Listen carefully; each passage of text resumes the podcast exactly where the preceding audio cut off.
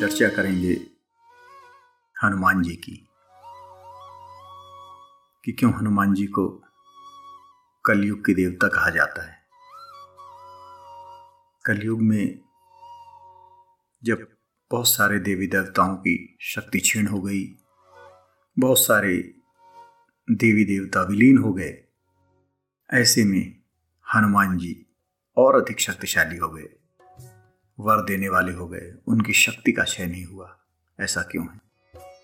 हम यह भी विचार करेंगे कि जैसा कि बहुत सारे पाश्चात्य लोग कहते हैं, कोई इंसान बंदर की पूजा कैसे कर सकता है? और क्या किसी बंदर में इतनी शक्ति हो सकती है कि वह लोगों का कल्याण कर सके, वह लोगों को वरदान दे सके? हम आज इस बात पर भी चर्चा करेंगे कि हनुमान जी लोक देवता क्यों हैं? भारत ही नहीं, विश्व के अनेक देशों में हनुमान जी की पूजा आज भी की जा रही है और पहले भी की जाती रही है।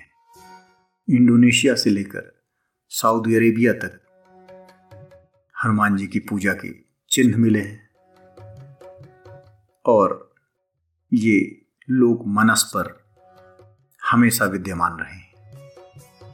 ऐसा क्यों रहा है? हनुमान जी, भगवान शंकर का अंश है। और इसके कारण अनंत शक्ति के भंडार है। शीघ्र प्रसन्न होने वाले हैं, शीघ्र संतुष्ट होने वाले हैं और शीघ्र वरदान देने वाले हैं। जो कार्य बहुत दुष्कर प्रतीत होता है। हनुमान जी के भक्त के लिए, हनुमान जी की कृपा से, वह बड़ा ही सुगम हो जाता है। सच्चे दिल से हनुमान जी की आराधना करने वाले को, हनुमान चालीसा पढ़ने वाले को, बजरंग मान पढ़ने वाले को और सुंदरकांड का पाठ करने वाले को, भगवान राम के चरित्र में निरत रहने वाले व्यक्ति को हनुमान जी का आशीर्वाद मिलता है। और हनुमान जी के आशीर्वाद से समस्त सांसारिक कर्मों में व्यक्ति सिद्ध होता है, व्यक्ति को सफलता मिलती है।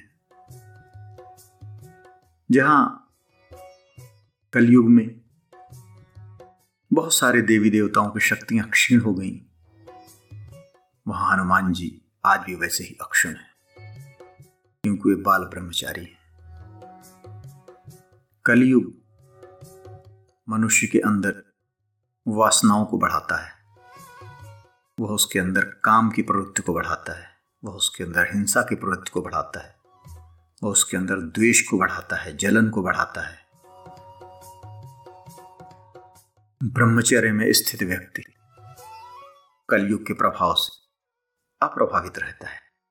यही कारण है कि बाल ब्रह्मचारी होने के कारण हनुमान जी कलयुग के प्रभाव से अप्रभावित रहे। हमारे वीर की शक्ति संग्रहित होकर यदि ऊर्ध्वगामी हो जाए तो वह हमारी कुंडलिनी को आंदोलित कर देती है। कुंडलिनी शक्ति जब व्यक्ति के अंदर आंदोलित हो जाती है तो बहुत सारी सुप्त शक्तियाँ जागृत होने लगती हैं, कई शक्तियों का आविर्भाव होने लगता है।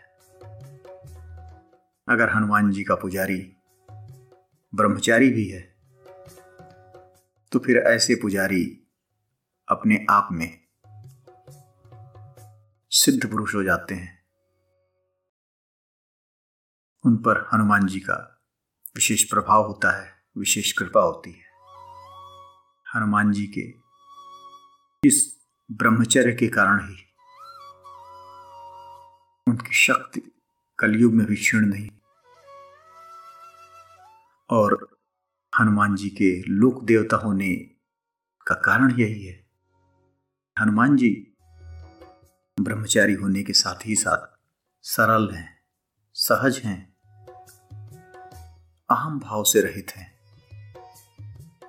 जीवन जो मिल जाए, जैसा मिल जाए रूखा सूखा, उसी तरह रहने वाले हैं। हनुमान जी को किसी मंदिर की ज़रूरत नहीं। पेड़ के किनारे, नदी के किनारे, खुले आसमान के किनारे हर जगह हनुमान एक ऐसी शक्ति है, जिसको एक्टिवेट करने के लिए आपको दिलों के तार जोड़ने हैं। यह शक्ति बड़ी सरलता से बिना किसी आडंबर के, बिना किसी विशेष पूजा पद्धति के एक्टिवेट हो सकती है। बच्चे से लेकर वृद्ध तक, तभी इस पावर को एक्टिवेट कर सकते हैं और यह तुरंत फल देने वाली है। वानर रूप इसलिए है क्योंकि हमारा मन बंदर की तरह है, वानर की तरह है। वानर कभी इस डाल पर, कभी उस डाल पर, कभी ये फल खाता है, कभी वो फल खाता है, बड़ा चंचल रहता है, कहीं शांत नहीं बैठ सकता। हमारा मन भी उसी तरह है। धन के पीछे भागता रहता है, कभी यहाँ, कभी वहाँ। नई नई विधियाँ ढूंढता है। नई नई सौंदर्य के खजाने ढूँढने की कोशिश में लगा रहता है। अगर हमने अपने मन को, एक वानर को अपने नियंत्रण में ले लिया। हमारे अंदर एक अद्भुत शक्ति का उदय हो जाता है, हनुमत शक्ति, जिसके संकल्प मात्र से ही कार्य सिद्ध हो जाता है। यह वानर रूप चंचलता का प्रतीक है। वह शक्ति जो इस समय गतिज ऊर्जा में है, काइनेटिक एनर्जी है, चंचल है, जब हम उसको स्टैटिक एनर्जी में बदल देते हैं उस अपने मन की चंचलता को रोककर, उसकी शक्ति को संग्रहित करके अपने अंदर उसको लगा देते हैं तो हमारे अंदर अनेक प्रकार की शक्तियाँ उदित हो जाती हैं। वह ब्रह्मचर्य जनित वीर की ऊर्धगामी शक्ति है, जो मन के संतुलित होने से ही आती है। जब तक हमारा मन हमारे वश में नहीं होगा, तब तक हमारा वीर ऊर्धगामी नहीं हो सकता। वीर से हम यहाँ भौतिक पदार्थ की चर्चा नहीं कर रहे। हम वीर की शक्ति की चर्चा कर रहे हैं, जो सृजन की शक्ति है, जो हमारे अंग विशेष से बाहर निकल जाती है। वह हमारे विचारों के अधीन है। हमारे विचारों का, हमारे देखने का, हमारे सुनने का, हमारे शरीर पर, हमारे अंगों पर बड़ा प्रभाव पड़ता है। और यह मन करता है। यह हमारा वानर रूपी मन। अगर हमने इस वानर रूपी मन को नियंत्रण में ले लिया तो वह शक्ति जो सुषुप्त है, जो अधमार्गी है, जो निम्न मार्ग पे जा रही है, वह शक्ति संग्रहित हो जाती है, वह ऊर्धोगामी हो जाती है और हमारी सुषुप्त शक्तियों को जागृत करती है। इसीलिए हनुमान जी को अष्ट सिद्धि के दाता कहा गया है। आठों सिद्धियाँ जो अणिमा, लघिमा, महिमा, गरिमा, तनिमा इत्यादि हैं, ये सारी सिद्धियाँ हनुमान जी के भक्त को मिल जाती हैं, यदि वह हनुमान जी के आचरण पर चलता है। वह वानर रूपी अपने मन को स्थिर करता है, ब्रह्मचर्य व्रत में स्थिर होकर अपने वीर की शक्ति को ऊर्दगामी करता है और अपनी कुंडली को एक्टिवेट कर देता है। ऐसा करने से उसके समग्र शक्तियाँ जागृत होकर उसको आठों सिद्धियाँ प्रदान कर देती हैं। ये हनुमान जी की पावर है। हनुमान जी अपने आप में एक ट्रांसफार्मर है। अगर हम इलेक्ट्रिसिटी की पावर की बात करें तो अतुलित बल धामम अनंत शक्ति है हनुमान जी के पास। और उनका भक्त उतनी ही मात्रा में उनकी शक्ति को ले पाता है जितनी उसके दिल में भक्ति है। और शरीर में शक्ति है। हनुमान जी का भक्त अगर ब्रह्मचर्य व्रत को धारण नहीं कर पाता तो वह अपनी केवल लौकिक कामना को ही हनुमान जी से पूर्ण कर सकता है। उसके बिगड़े काम बन सकते हैं, उसका व्यापार ठीक हो सकता है, उसके नौकरी इत्यादि में आने वाली समस्याएँ दूर हो सकती हैं। लेकिन आपको अपनी सुषुप्त शक्तियों को जागृत करना है। आपको अपनी मानसिक शक्तियों को जागृत करना है। आपको अपनी मेमोरी पावर बढ़ानी है। आपको आध्यात्म के रास्ते पर चलना है। हनुमान जी के भक्त के लिए ब्रह्मचारी होना ज़रूरी है। ब्रह्मचर्य का मतलब केवल सेक्स न करना ही नहीं है। ब्रह्मचर्य का मतलब है अपनी वासनाओं को, अपनी कामनाओं को, अपनी इच्छाओं को, अपने मन को नियंत्रण में रखना। उसको सन्मार्ग पर लगाना, ताकि आपके अंदर सेक्स की इच्छा ही उदित ना हो। अगर आपके अंदर सेक्स की इच्छा उदित होती है और आप ज़बरदस्ती सेक्स नहीं करते तो इसे नियंत्रण नहीं कहा जाएगा। भगवान कृष्ण कहते हैं, जो व्यक्ति इस तरह करते हैं, उन्हें वो चोर की संज्ञा देते हैं। और ऐसी ज़बरदस्ती आपके शरीर के लिए, आपके एनर्जी के लिए निगेटिव काम करती है।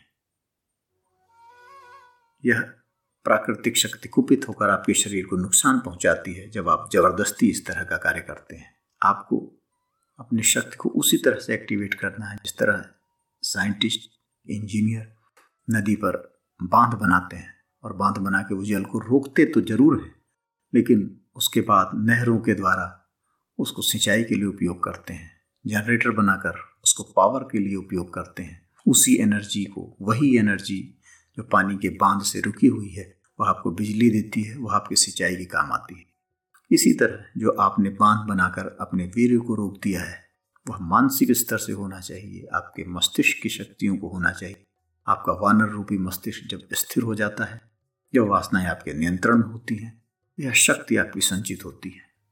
फिर इस शक्ति का उपयोग हमें ऊर्ध्वचालित करके विशेष प्रक्रियाओं के द्वारा कुंडलिन के उत्प्रेरण के द्वारा करना है, हमने कुंडलिनी को एक्टिवेट कर दिया।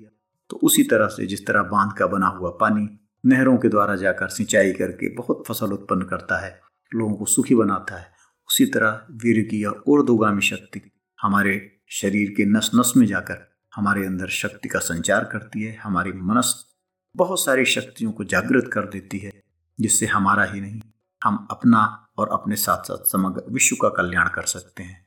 हनुमान जी इस तरह से वानर रूप कहे गए हैं और इस तरह से उनके भक्त के लिए ब्रह्मचारी होना ज़रूरी है। उनके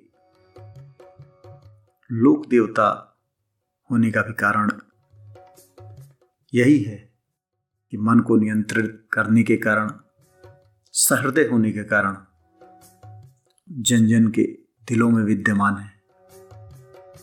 इंडोनेशिया में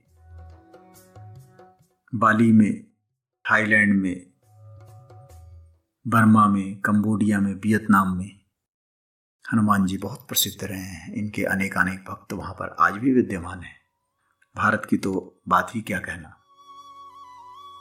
अभी इराक में खुदाई के दौरान हनुमान जी की एक मूर्ति मिली है और इस्लाम के आने से पहले